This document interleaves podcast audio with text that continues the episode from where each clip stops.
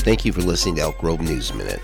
Beautiful or atrocious, art or annoyance. If the social media comments are any indication, the winner, as of now, is an annoying atrocity. We are speaking of the public art piece at Elk Grove's Aquatic Center, the swimming hole, named the Cloud Fountain. Since its unveiling, the so called iconic statue has been panned. One resident critic has called it a giant whisk. Another, perhaps in an ironic commentary on the detention of child refugees, has dubbed it the cage. For us, we'll only say that clouds are usually horizontal, not vertical. Perhaps that's a branding issue. Regardless, one of the functions of public art is to create discussion, even controversy. On that account, the Elk Grove's Art Commission succeeded. Time will judge whether this piece becomes Elk Grove's version of the highly regarded statue of the fearless girl on Wall Street staring down the charging bull, or the vilified, scary Lucille Ball statue.